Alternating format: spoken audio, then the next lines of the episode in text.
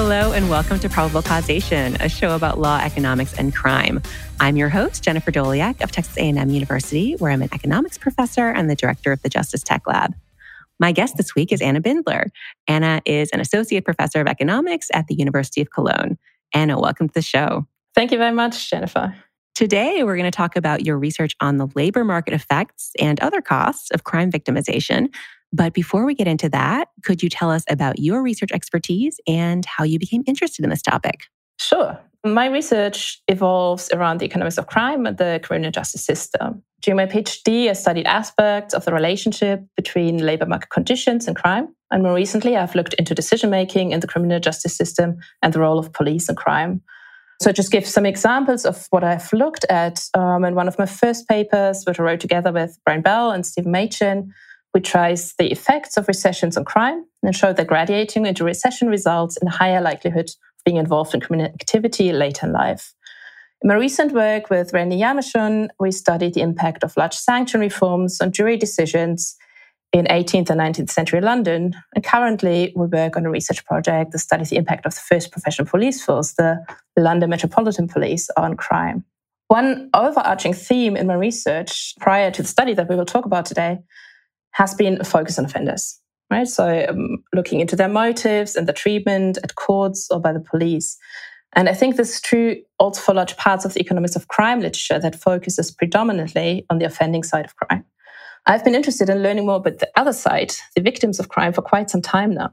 And this particular topic of labor market effects of criminal victimization was motivated by the observation that the economics of crime literature documents limited labor market opportunities for offenders when they re enter the labor market, which we term the crime scarring effect.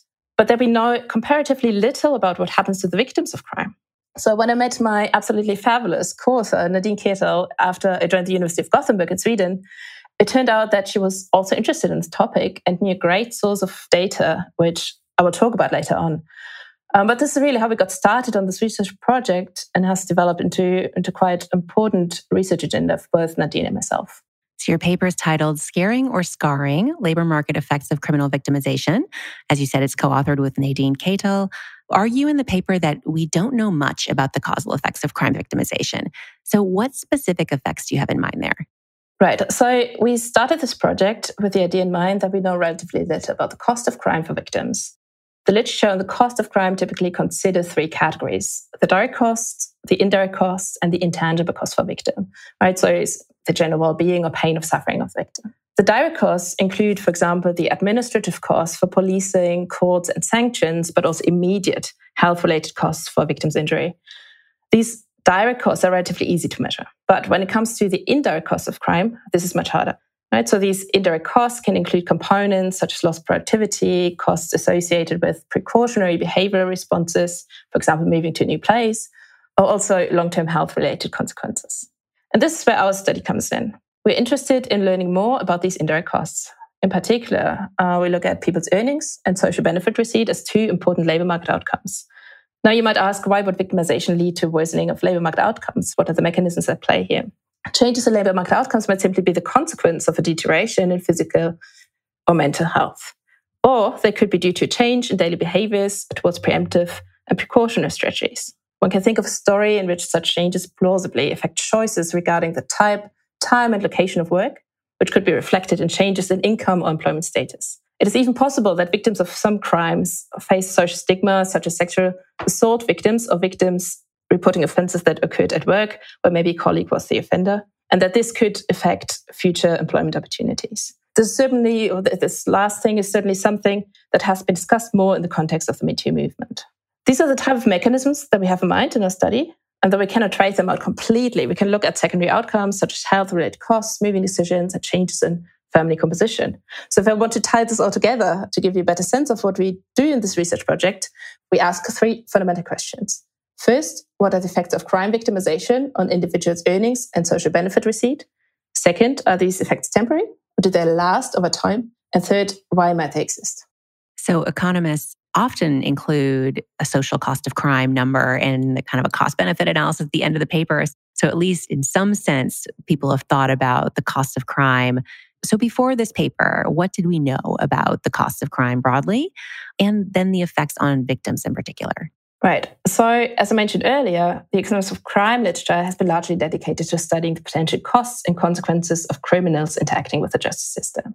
Right. So, Aaron Chalfin and Justin McCrary and Mirko Draca and Stephen Machin provide just two of the comprehensive reviews of that literature. The same cannot be said about victim related costs. There's a longer standing correlational literature, but there's much less evidence on the causal effects of crime victimization, and there's a large knowledge gap that emerges. The existing literature focus on the behavioral responses to crime victimization, risk perceptions, and changes in mental health and subjective well-being.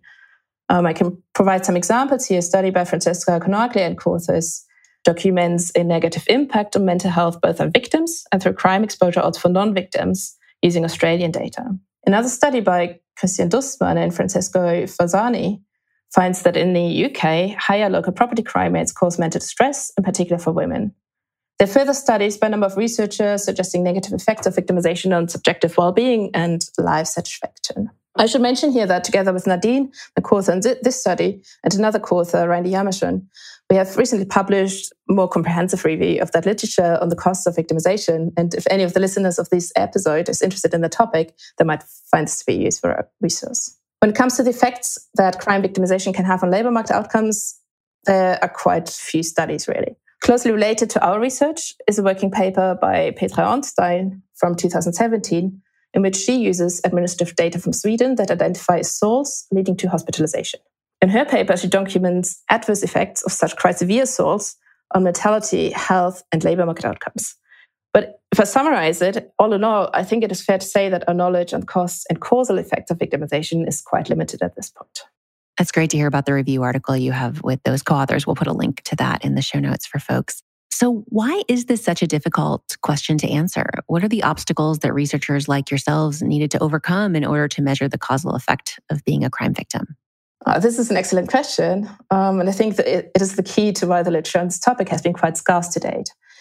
An important obstacle that one needs to overcome here in this line of research is how to isolate the causal effect of being a crime victim from a simple correlation.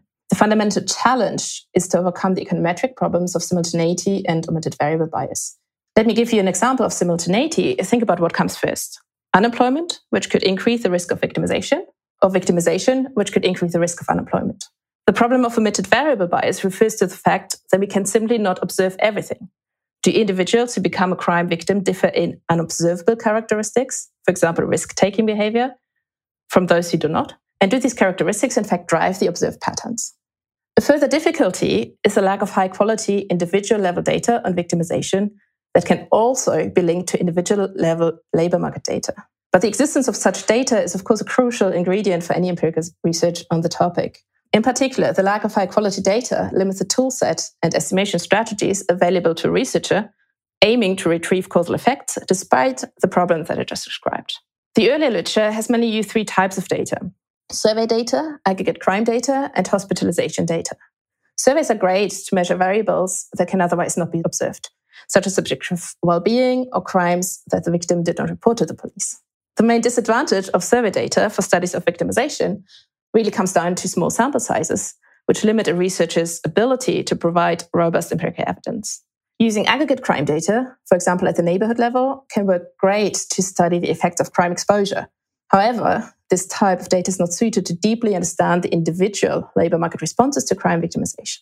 Lastly, using hospitalization data to identify assault cases can be very useful when general victimization data are not available. However, it comes with the disadvantage that individuals observed in the data suffered from fairly severe cases of assault, right? Namely, those that led to a hospitalization.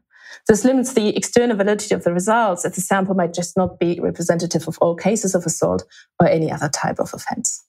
I think a lot of people who don't work in this area probably haven't thought about how difficult it might be to get data on crime victims, right? I mean, I think like one advantage of working and studying crime is that it's relatively easy to get information on criminal offenders, people who are arrested or incarcerated, but for, you know, good reasons, privacy reasons, getting data on those victims is really hard in practice. And so We will talk more about how you guys were able to get this data uh, in a couple questions. But first, walk us through your approach in this paper. So, what's the natural experiment that you and Nadine use to isolate the effect of crime victimization from other factors?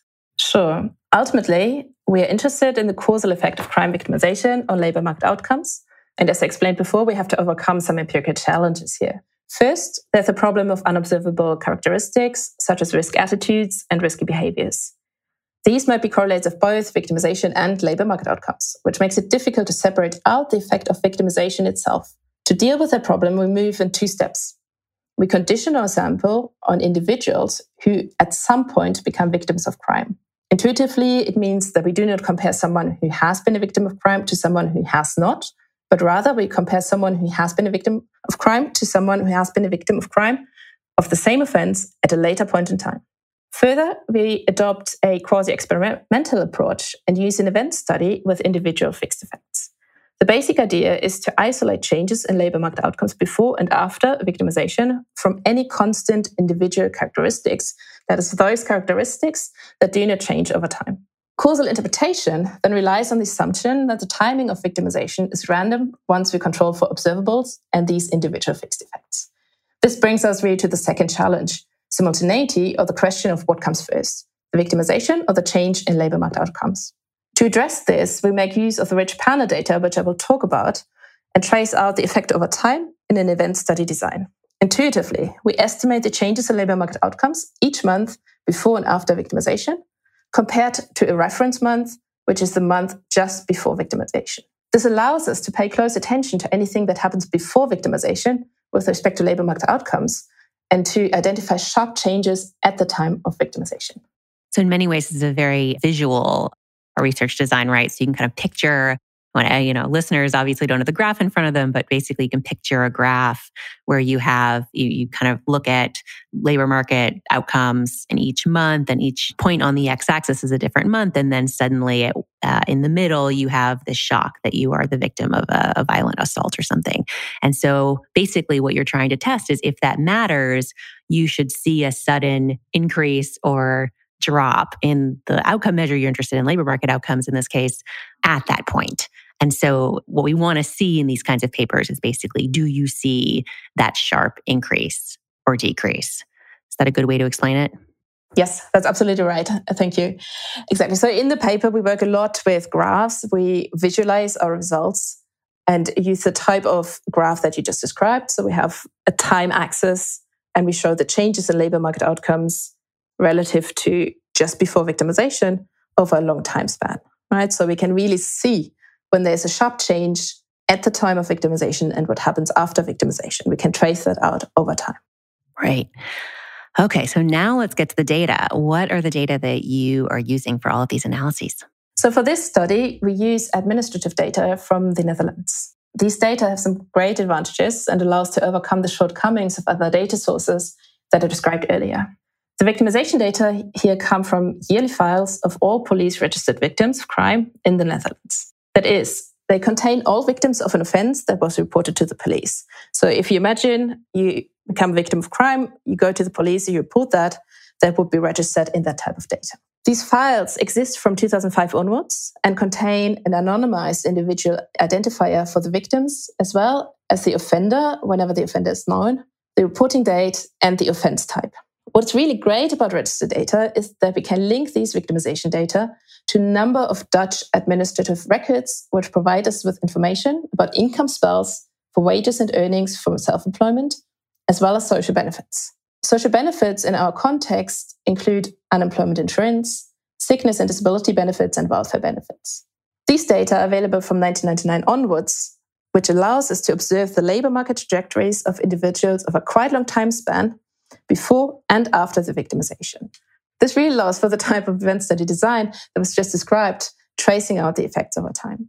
The Dutch data are incredibly rich, which allows us to complement our main data sources here with even further records that contain annual expenditure for physical and mental health costs.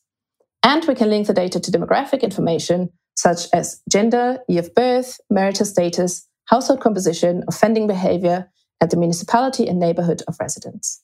So you have basically the ideal data, all the data you could possibly wish for, uh, which is the big advantage of working uh, with data from these countries. So, what outcome measures are you most interested in here? Right. So, in this study, our main focus lies on labor market outcomes. We are most interested in earnings and social benefit receipt. For our outcomes, we construct monthly measures of earnings, which include both wage earnings and income from self employment from the income data that I just described. For social benefits, we measure the number of days per month during which individuals receive any kind of benefits. This allows us to abstract from the actual amount of benefits, which may be determined by previous income or other rules, and make things less comparable. In addition, we use the information from the health insurance data to create annual measures of total and also mental health expenditures as secondary outcomes.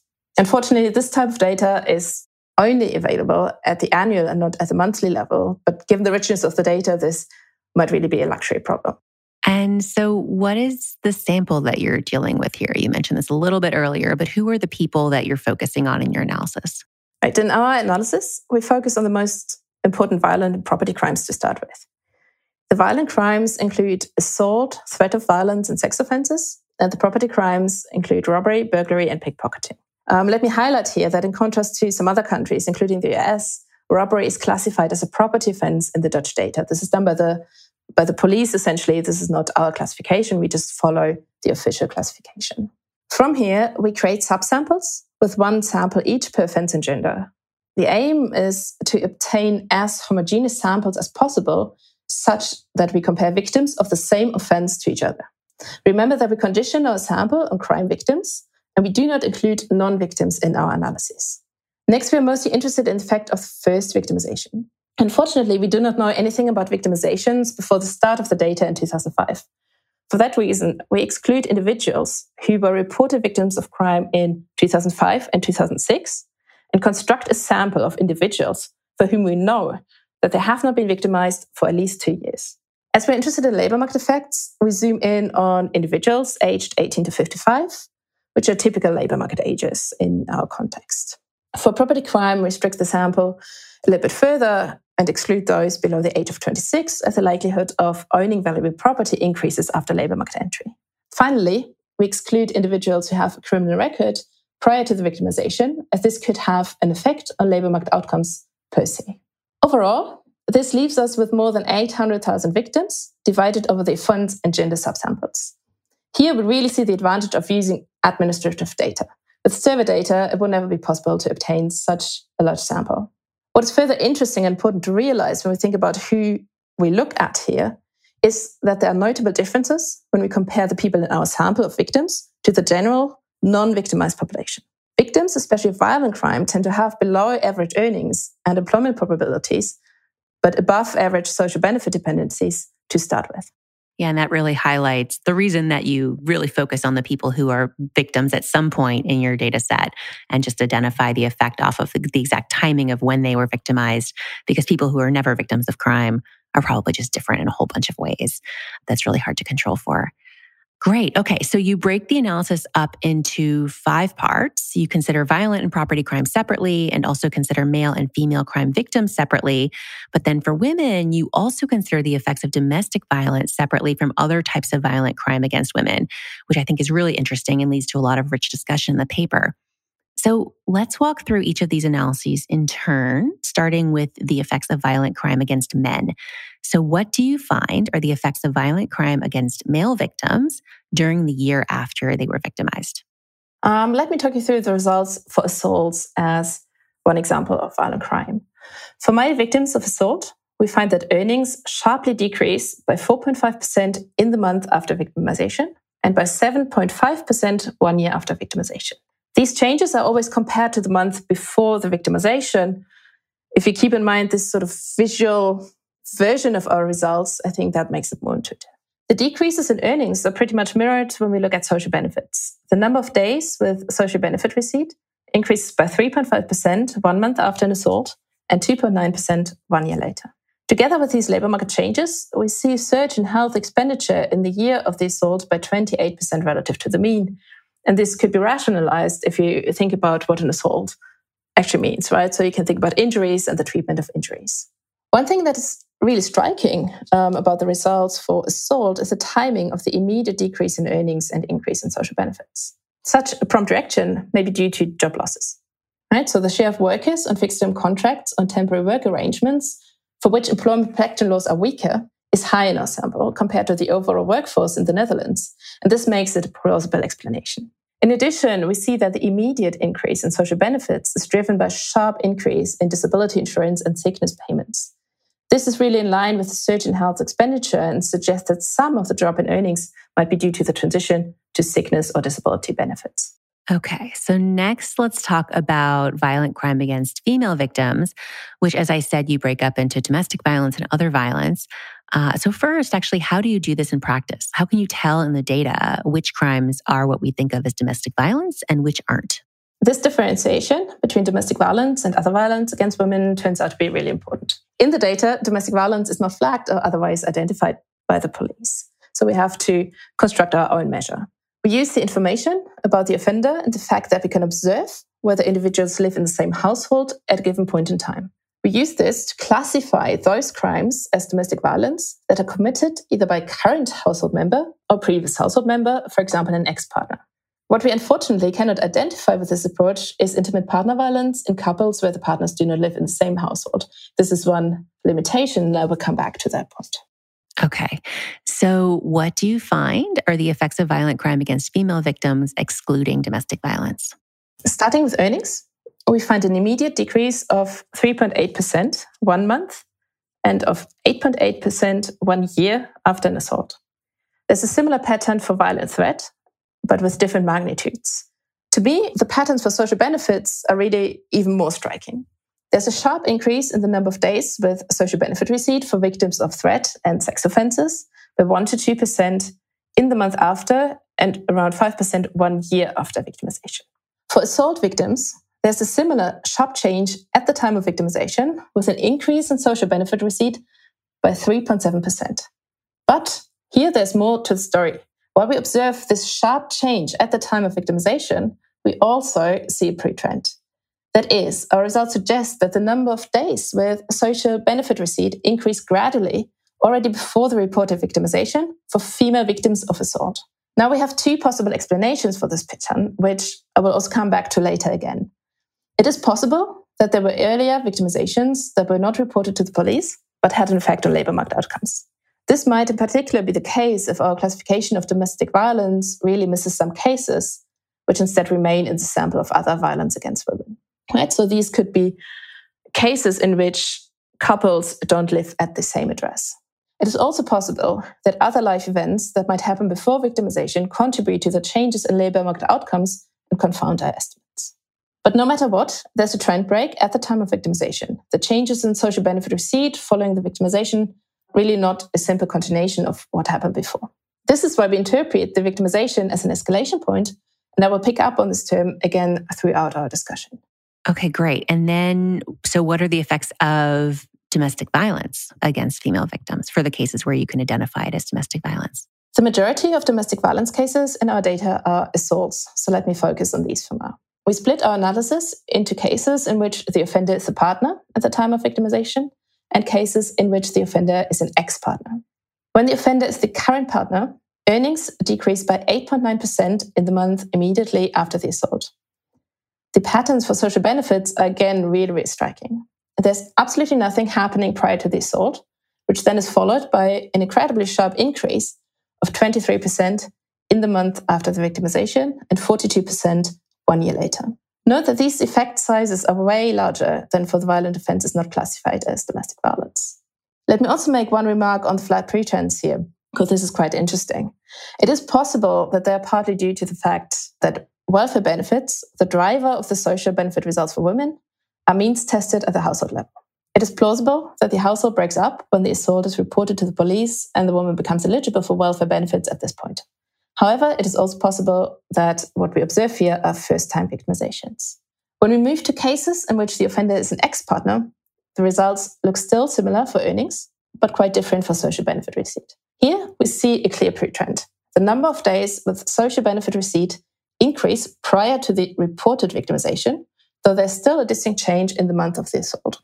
When we think about these cases in which the offender is an ex partner, it's plausible that there were earlier victimizations that led to the breakup of the household in the first place.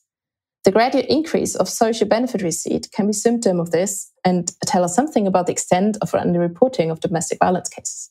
Right. And just to kind of clarify what we're thinking about with the kind of earlier victimizations that might not have been reported, I think the general sense among people who study this type of violence is that often women are victimized. And we know that domestic violence is often goes unreported to police. And so what is happening here is basically like in a lot of these cases, there's probably a lot of ongoing violence. And then at some point, it's so severe that either she or maybe a neighbor or somebody actually calls the cops. And that leads to some sort of real consequences. Actually, so what is, remind me what exactly the event is here? Does someone have to be charged or is an arrest? Well, how does it get classified as a crime event? So the crime event that we observe here is essentially the crime event that is reported to the police.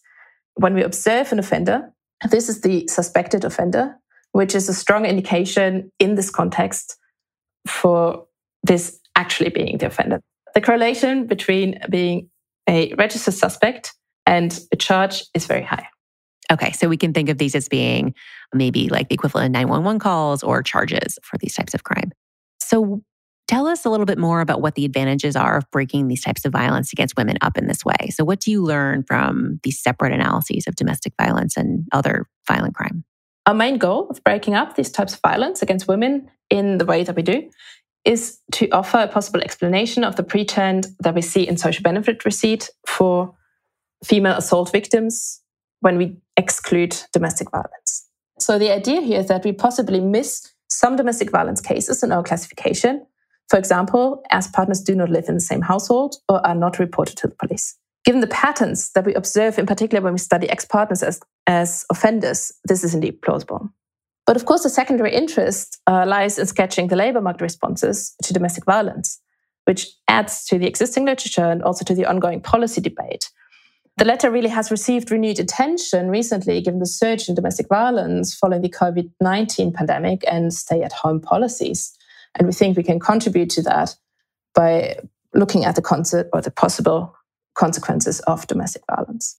Um, okay, so staying on violent crime for a little bit longer, uh, you consider a few additional factors that are relevant to understanding the costs of these crime events. First, you consider longer term effects. So, the effects of victimization beyond that first year that you consider in the main analysis. So, what do you find there? So, when we switch our attention to the longer term effects, we see that for both men and women, the changes in labor market outcomes are lasting. More precisely, they're still visible up to four years after victimization. For social benefits, the effects remain quite stable over this period, and for earnings, the effects grow slightly. That means, on average, victims do not return to their pre victimization earning or benefit dependency levels. Of course, one may wonder why the effects are lasting. It's possible that this is driven by individuals who leave the labor market or lose employment and do not return for years, or remain long term dependent on social benefits once they enter a specific scheme. To benchmark our results, we compare this to the literature on the effects of job displacement which also finds negative effects on earnings that last up to 12 years in Sweden and up to seven years in Norway. We also compare our findings to the literature on graduating into recession, which finds that initial earnings losses only disappear 10 years after graduation. One particular insight here is that workers at the lower end of the earnings distribution suffer from larger and more permanent losses. As individuals in our sample tend to be at the lower part of the earnings distribution, that is, they earn less than the average independent of victimization, they might also be at higher risk of experiencing more permanent decreases in earnings. An alternative, or rather an additional explanation to what I just described, is that victimization is an escalation point, a life changing event that triggers other life events. And so, next, you consider the possibility that victims are victimized multiple times, uh, and those subsequent crime events could be contributing to the big costs you discussed before. So, how do you look into this, and what do you find there? In our main analysis, we focus on the first victimization that we observe for an individual, but of course, there could be multiple criminal events. If that was the case, and each event had a similar impact on earnings and benefit receipt, then especially the longer term effects might be a combination of effects of multiple crime events. To study this, we turn this logic around. If it is true, then if one removes the effect of, say, the second or third victimization, the isolated effect of the first victimization should become smaller. We approach this in different ways restrict our sample to those individuals who report only one victimization during the entire period. Depending on the offense and gender, this leaves us with between 74% and 88% of the victims in the respective subsamples. When we repeat our analysis, with this additional sample restriction, we indeed see the same pattern of decreases in earnings and increases in benefit receipt, but with somewhat smaller effect sizes. As an alternative, we use our main samples but add a control variable for later victimization, which leads us to the same conclusions. And there's evidence from other work that individuals who are victims of crime are often also criminal offenders themselves. This is one reason you want to focus on people who are victimized at some point, uh, not people who are never victimized. Um, and so you and Nadine consider the possibility that becoming a crime victim could coincide with being more criminally active in the future. Um, and perhaps that contributes to the cost of crime. Of course, that could be part of the mechanism here if the victimization caused the future criminal behavior, perhaps due to the loss in income. But regardless, it's useful to separate these things if we can. So, talk a little bit about what you do there. Uh, what do you look for, and what do you find? So, as you already said, this part of the analysis is motivated by the notion of a victim offender overlap or the idea that individuals involved in criminal activity might find themselves on either side of crime as an offender or victim. Our main analysis exclude individuals who have criminal records prior to the victimization. But it is, of course, possible that people get involved in criminal activity after this crime event, and that this contributes to the negative labor market effects that we find, especially in the long run. We again approach this by restricting the sample in a different way and we exclude all victims who obtain a criminal record at any time after the victimization. The likelihood of this happening differs a lot between our subsamples. Among victims of assault, threat, and robbery, about 10% obtain a criminal record in due course. Among victims of sex offenses, burglary, and pickpocketing, this share is lower at around 5%. When we re-estimate our regressions on these newly restricted samples, we find that the effect sizes are again smaller. This is in particular the case for earnings and more so for males and females, but as males constitute a larger share of offenders, also in Dutch crime statistics, this might not be too surprising. The fact that the effect sizes are smaller, once we abstract from a possible add on effect of criminal activity, suggests that some crime victims indeed become criminally active, and this contributes to the effects seen in the longer term. And then finally, you consider the possibility of various correlated shocks. Uh, so maybe someone's relationship ends, or they move, or they have a child. And those events coincide for some reason with becoming a crime victim. If that's the case, then when you look at just the, the effect of the timing of victimization, that might not fully separate uh, the effect of crime victimization from these other factors. And the crime victimization itself might not be the full cause of the labor market effects you found before. So, how do you consider this possibility and what do you find? So, this part of the analysis has two goals, which you already described. On the one hand, we wanted to know whether any of these correlated shocks contributes or maybe confounds the effects of crime victimization if they happen at the same time. On the other hand, we wanted to learn whether there were prior changes to the victim's life circumstances that could have changed the risk of victimization and could have affected labor market outcomes at the same time. To investigate this, we use a similar empirical approach as in our main analysis, but look at three different outcomes whether a person moves, whether a person divorces, and whether a person has a child. So keep in mind this type of event study design, and you can visualize this again by the same type of graphs where we have a time axis and then we look at changes in the respective outcome. We find for males, there are no large changes in these outcomes, and it is unlikely that they confound or contribute to our estimated effect of victimization on labor market outcomes. For females, the differentiation between domestic violence and other violence is again important. For domestic violence victims, the likelihood of moving and having a divorce increases before victimization. It peaks in the month after victimization at 4.7 percentage points and 1.4 percentage points, respectively. Compared to monthly divorce rate of 0.14%, this increase is really sizable, to say the least. For female victims of other violence, we also observe increases in the likelihood of moving and having a divorce, which is in line with the idea that some domestic violence cases are not classified as such. But again, the magnitudes are very moderate in comparison.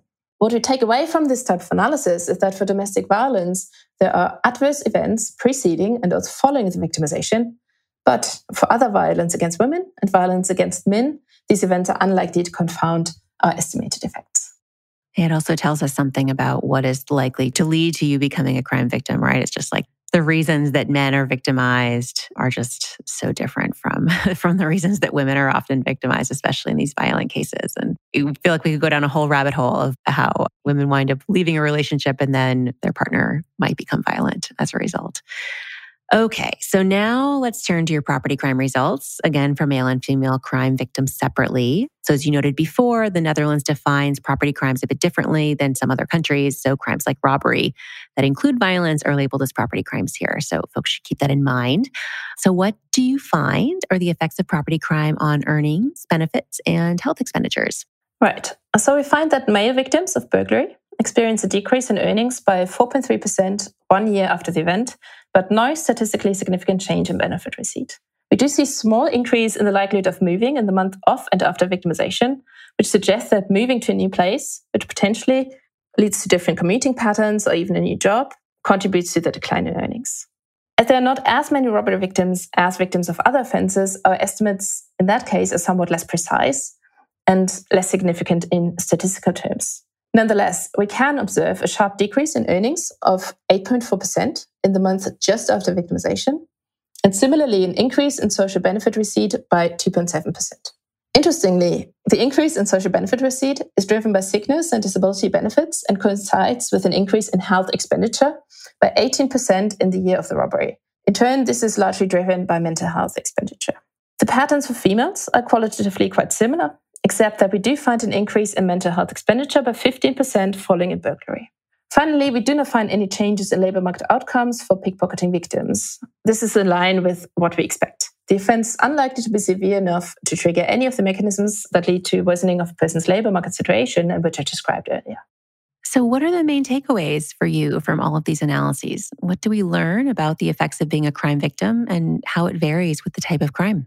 So, our results show that crime victimization leads to significant losses in earnings, with de- decreases within the first year after victimization of up to 10.4% for violent crime and up to 79% for domestic violence. It also leads to increases in benefit dependency of up to 6% for violent crime and 41.7% for domestic violence within the first year after victimization. With the exception of robbery, the effect sizes are somewhat smaller for property crime, but we do find evidence that also property crimes can affect labor market outcomes.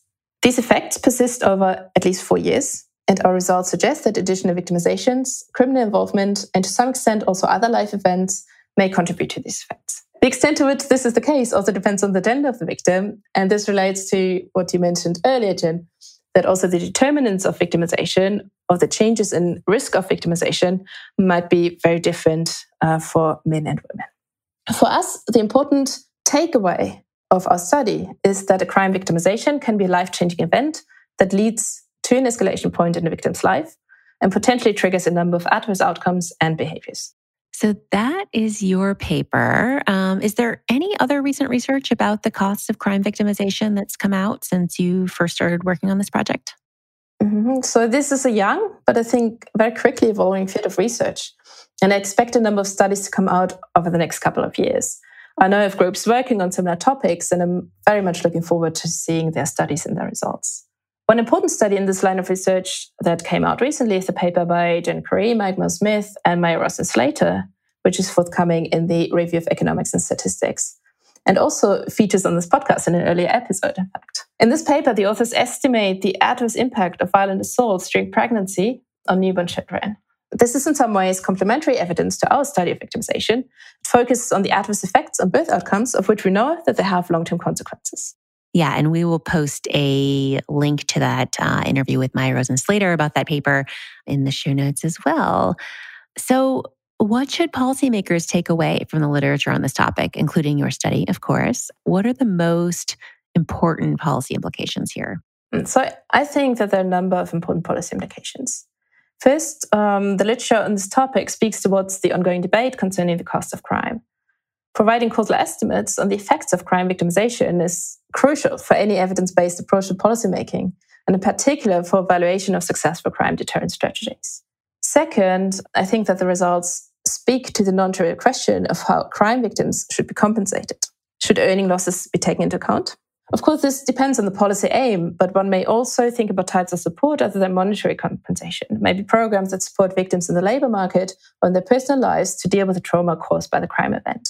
What is important to keep in mind here, though, is that our results are based on one country, the Netherlands. Right? So the Netherlands has quite generous welfare system in international comparisons, both in terms of health insurance and social benefits.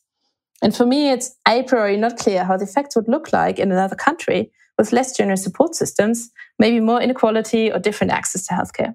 I think that there's definitely a need for more empirical evidence here from different contexts to come to robust policy conclusions and to understand these interdependencies. Yeah, it is really interesting to think about the role of those social benefits. And especially as you mentioned earlier, as we all think about the implications and, and consequences of the rise of domestic violence during COVID, uh, it sounds like mental health care in particular was a big factor in a lot of the health expenditures that you were finding. And I would love to see numbers using similar sorts of events in the US context because I suspect people just have much less access to that kind of care here. And that surely harms those victims, right? I mean, it's beyond the scope of your study to see, you know, what are the effects of having access to these different benefits or not. So, so add that to the list of future research. But yeah, I mean, just the fact that people were even accessing those benefits when they were, you know, the victim of burglary, for instance, I think is a really important indicator that they found it valuable, right? Yes, I agree. And I also agree. I would love to see a study like that in the US context or also other European contexts um, I think that would be very valuable. So again, our study is situated in the Netherlands, and we can learn a lot from our results about this context. And it would be super interesting to see how that compares to, to other contexts. Yeah. So, speaking of this, uh, what's the research frontier here? What are the next big questions in this area that you and others are going to be thinking about in the years ahead? Right. So, I think there are a number of big questions here that will be very relevant going forward. Um, I already described this in, in the last point. Um, it will be very interesting to understand how contextual the effects of crime victimization are. I'm thinking about this at the macro level uh, due to differences across countries, but also at the micro level with differences in personal situations and support networks, maybe due to family networks or friendships. There's also a lot to be learned about the victim offender overlap, that is, the connection between criminal behavior and victimization. Finally, once we understand the causal effects of crime victimization on economic and social outcomes, I really expect the research frontier to shift towards a more in depth analysis of the mechanisms through which these effects materialize. Of course, this will require even richer and better data, even richer and better than we have access to right now. But hopefully, in the future, this will be made available to researchers. We always want better data. My guest today has been Anna Bindler from the University of Cologne. Anna, thanks so much for talking with me. Thank you so much for having me.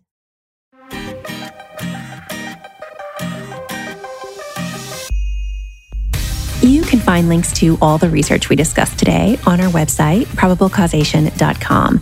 You can also subscribe to the show there or wherever you get your podcasts to make sure you don't miss a single episode. Big thanks to Emergent Ventures for supporting the show, and thanks also to our Patreon subscribers. This show is listener supported, so if you enjoyed the podcast, then please consider contributing via Patreon. You can find a link on our website. Our sound engineer is Jon Keur with production assistance from Haley Grieshaber. Our music is by Werner, and our logo was designed by Carrie Throckmorton. Thanks for listening, and I'll talk to you in two weeks.